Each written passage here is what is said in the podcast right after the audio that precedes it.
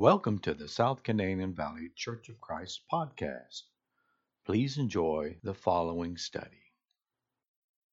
I want to thank those that had part before me for helping us as we endeavor to deliver God's Word with their songs and their prayers and reading. And it was fantastic, and it all points towards the hope that lies within us. And that's what we want to try to get across this morning is the hope that we need. There's a story about a submarine that went down off the coast of Massachusetts. It got struck by another ship and it sank immediately. The people were trapped in it. Divers went down. They couldn't find any way of saving them or bringing them back, the submarine back to the surface. One of the last divers down heard a tapping. He recognized the Morse code from the tapping, and it said, Is there any hope? And we're living in a time right now that there's a multitude of people that are feeling just as hopeless as these men were in that submarine. Very hopeless. For instance, Penney's just announced closing 250 stores. They've got 1,100 stores, 90,000 employees, so that is an estimate between 15 and 18,000 more unemployed people. Thank goodness one in Norman's not closing, so we won't have to worry about those here at home. But there's Christian brothers and sisters out of work all over the world. And hope. Hope is fleeting. Hope is fleeting. It's our responsibility to try to restore hope, to help and to give and to, and we all need hope. Perhaps two of the saddest words in the English language is no hope. And I'm sure people all over the world are hearing those words right now. No hope. How sad, how frustrating, and overcoming the stress thereof is overwhelming. Relationships can become so seriously strained and headaches and and let's face it, with this kind of situation, domestic violence skyrockets, suicides skyrocket. Hopefully, this will be short time crisis.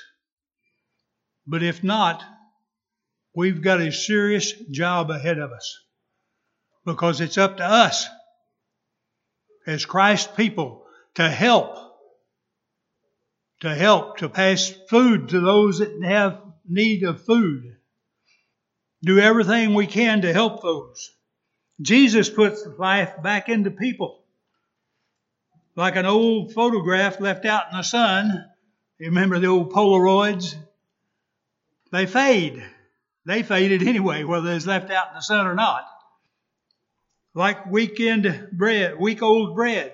You know, it, it gets hard and crusty. This diet I'm on tells me to dry toast all my bread, and I'm allowed to eat quite a bit. Dry toasted bread. But it loses its appeal.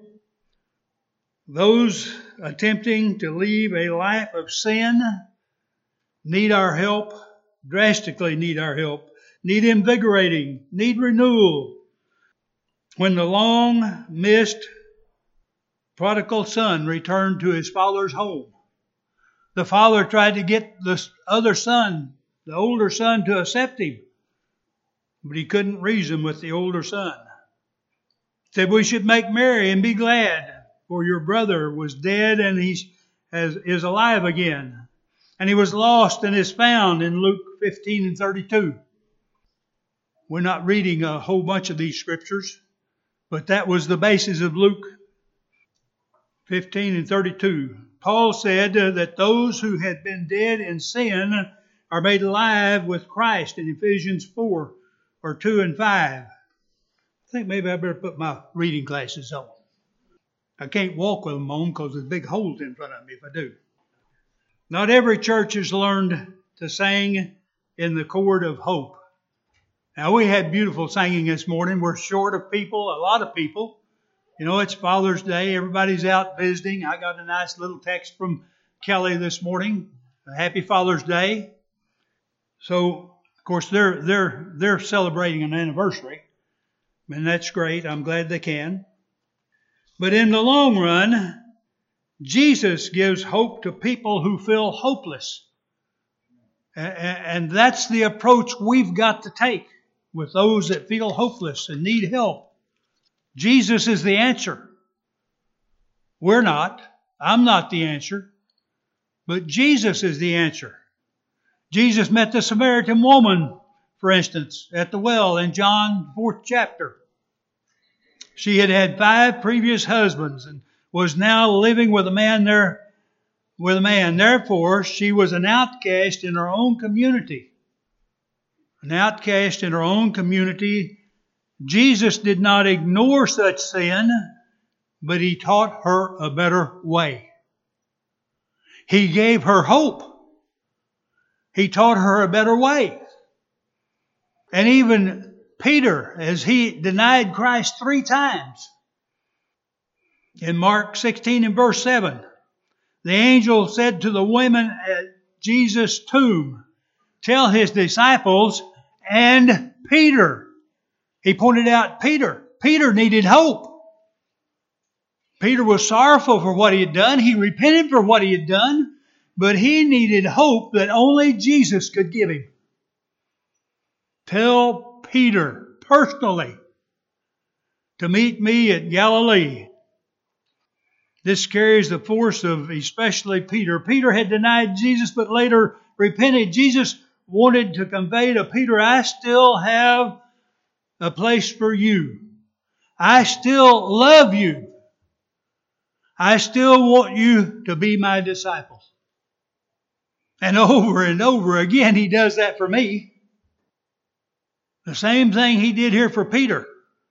He tells me over and over again, Glenn, I love you.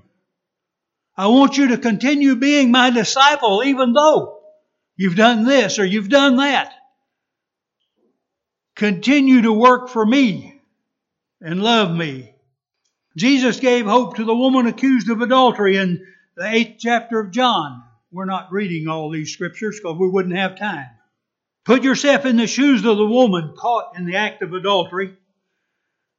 I've often wondered from reading the Old Testament why the male that was caught with her wasn't along with her and being condemned by them, because he should have been stoned also, according to the Old Testament. She was dragged from her bed and brought before Christ. Though disappointed by her sin, he cannot help but feel a little sorry for her. How embarrassed she must have been, how her face must have burned, and her heart ached as she stood expecting condemnation from Jesus, just like she had experienced from the other men. Her accusers asked him what to do, trying to trap him in his words. He stooped and he wrote on the ground, saying, Nothing. They pushed for a decision. He finally stopped, writing long enough to say, he who is without sin among you, let him throw the first stone. And we're all in that shape. None of us are without sin. And we shouldn't cast that first stone. We shouldn't judge. We should let Jesus do the judging. Then he stooped and wrote, one by one, the accusers convicted by their own conscience beginning with the oldest, quietly slipped away. When they were all gone, Jesus asked her, Where are those of your accusers? in John 8 and verse 10. She answered that they were gone. He said, Neither do I condemn you in 8 and verse 11. What a relief that must have been for her. Must have triggered emotional tears. Perhaps she looked down at the stones her accusers had dropped as they exited. Had it not been for Jesus, those stones could easily have been stained with her blood and gathered to lay atop her grave. Jesus did not condemn her, neither did he condone her behavior.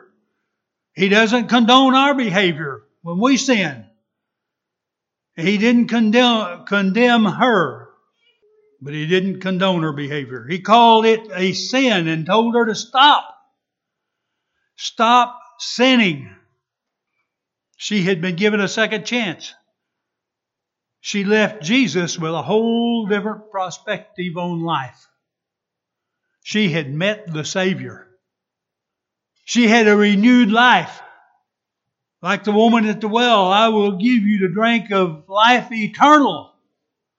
Jesus still gives hope to people today. Do people need hope today? Oh my goodness. How bad we need hope today. The spirit of our age is more like been there, done that. Now what?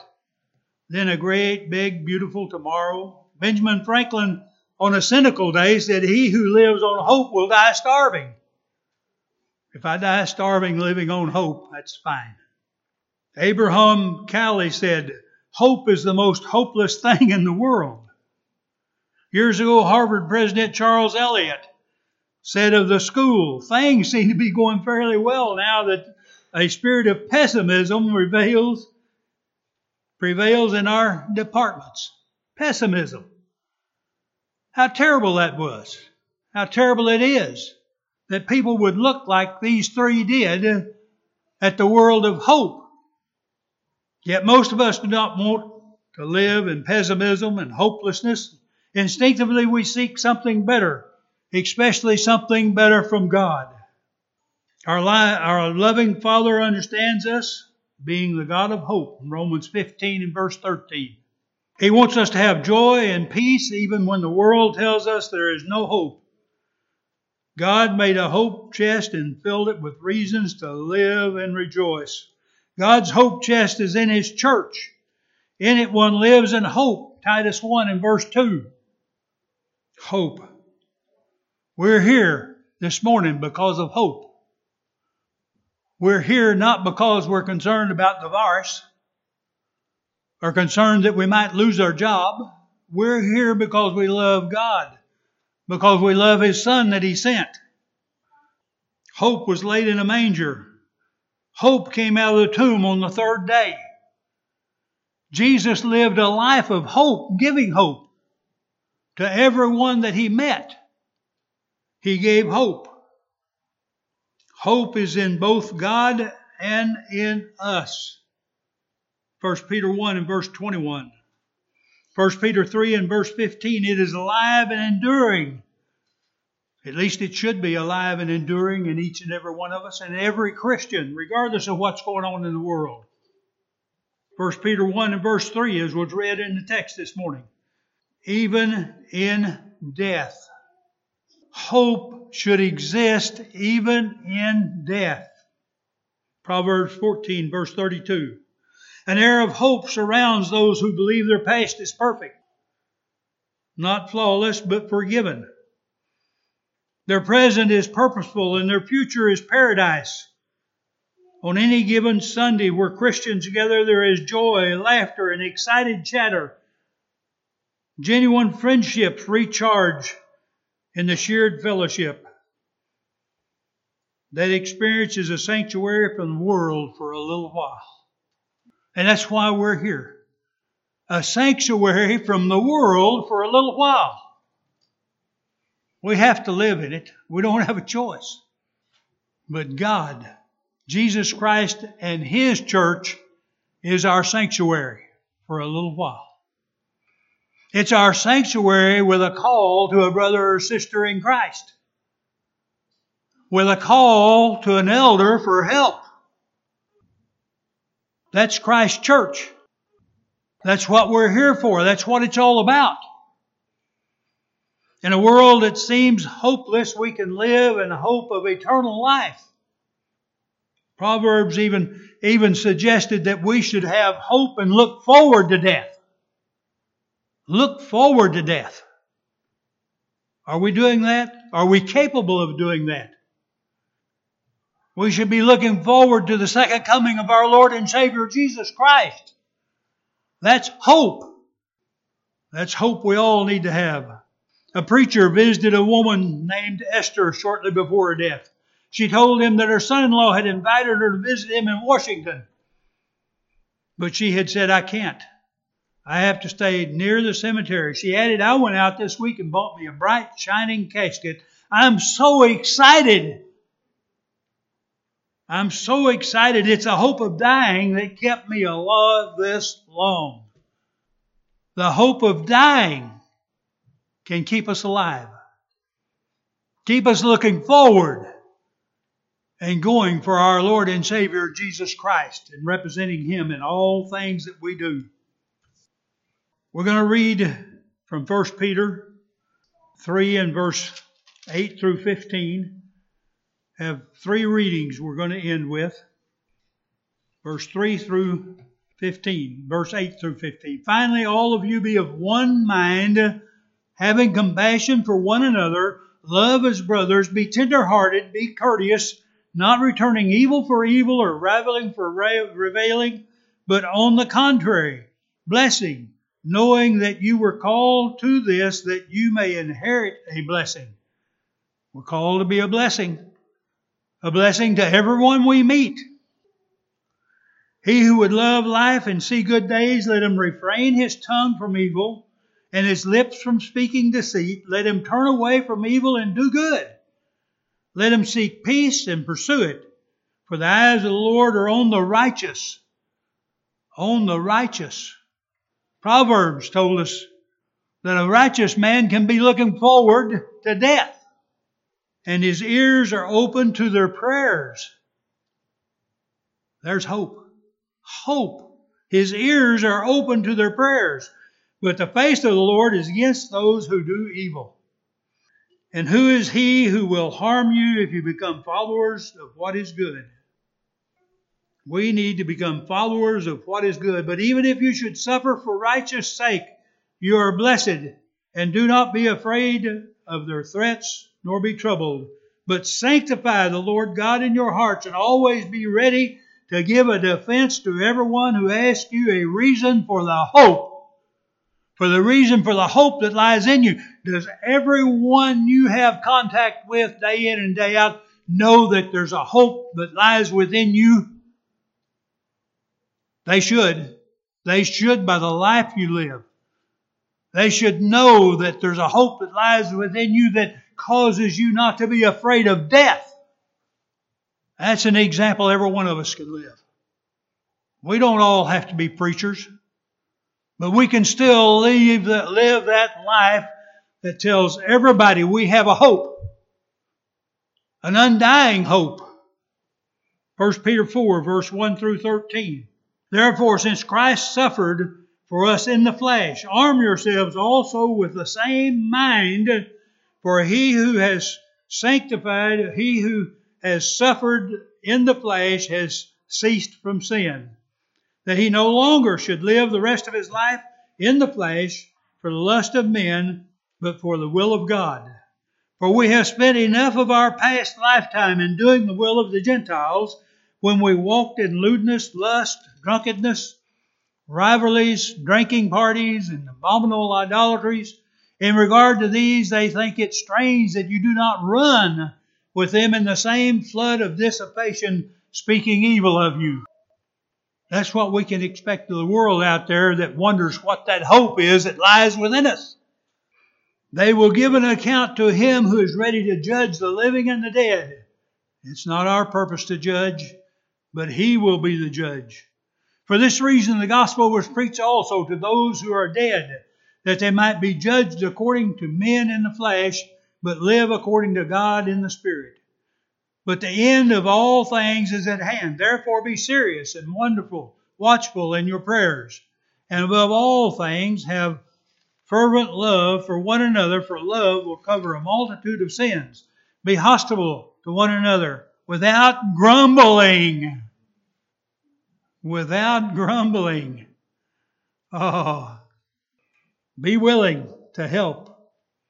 As each one has received a gift, minister it to one another as good stewards of the manifold grace of God. If anyone speaks, let him speak as the oracles of God. If anyone ministers, let him do it as with the ability which God supplies.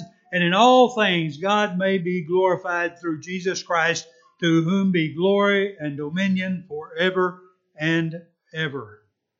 Beloved, do not think it strange concerning the fiery trial which is to try you as though some strange things happen to you, but rejoice to the extent that you partake of Christ's sufferings, that when his glory is revealed, you may also be glad with exceeding joy.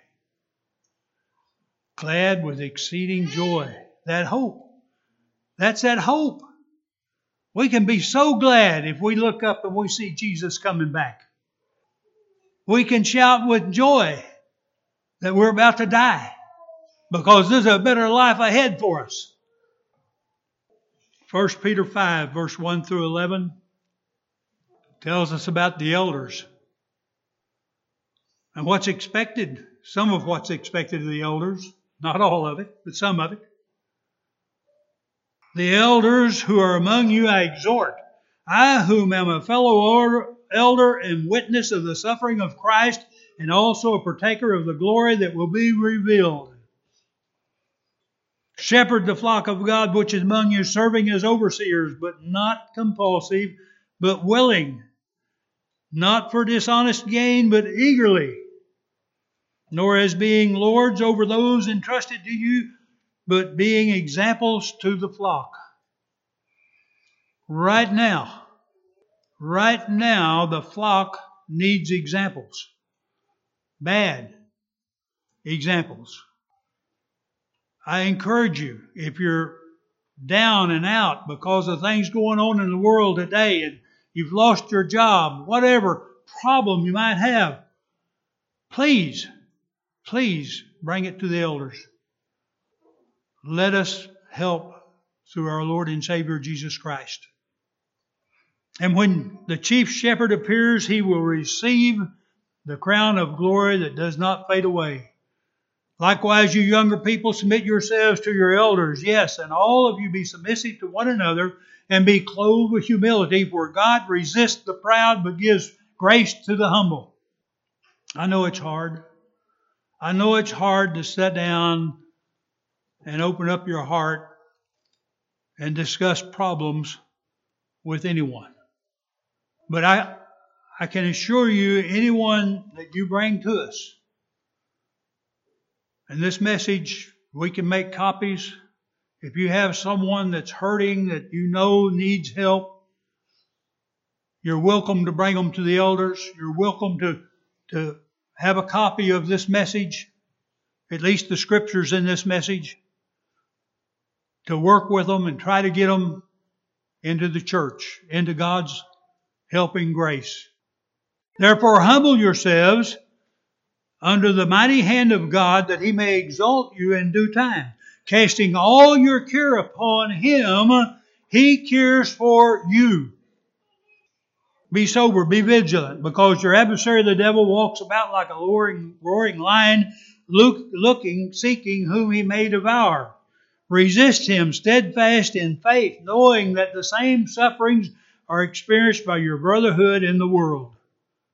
But may the God of all grace, who called us to his eternal glory by Jesus Christ, after you have suffered a while, perfect, establish, strengthen, and settle you. To him be glory and dominion forever and ever. Amen. I hope that I have gave reason this morning through the scripture to instill hope in all of us. I needed it just as bad as everybody else. Hope seems to kind of drift away from us from time to time. Especially, you know, if we've lost a job or, or, or the virus has got to us. All kinds of things in this world kind of works against hope. Hope is right here. Right here. This is where we get hope. This is how we live hope. We made reference to those that are righteous can look forward in hope to the coming of the Lord and Jesus Christ or even to death. Don't know the hearts and minds of those that are present this morning. If you need hope, we're here to help. If you need to obey the scripture, you know, it speaks of the righteous. I Glenn Taylor can't be righteous on his own. I can't make it. You can't make it. No human being other than the Lord and Savior Jesus Christ made it. So if you need to be buried with him in baptism to walk in newness of life, represents his death, burial, and resurrection. Repent. Confess his name. Believe. Believe. How can anyone believe unless they hear, unless they're taught? That's what the scripture says. So we need to be teaching and helping people to believe and obey the gospel. Out in the world, we need to be telling them what that hope is that lies within us. If there's one here this morning that needs to obey the gospel, we would ask you to come as we stand and sing. Thank you so much for listening to this podcast. For further information about our church, please go to normanchurch.com, normanchurch.com, normanchurch.com.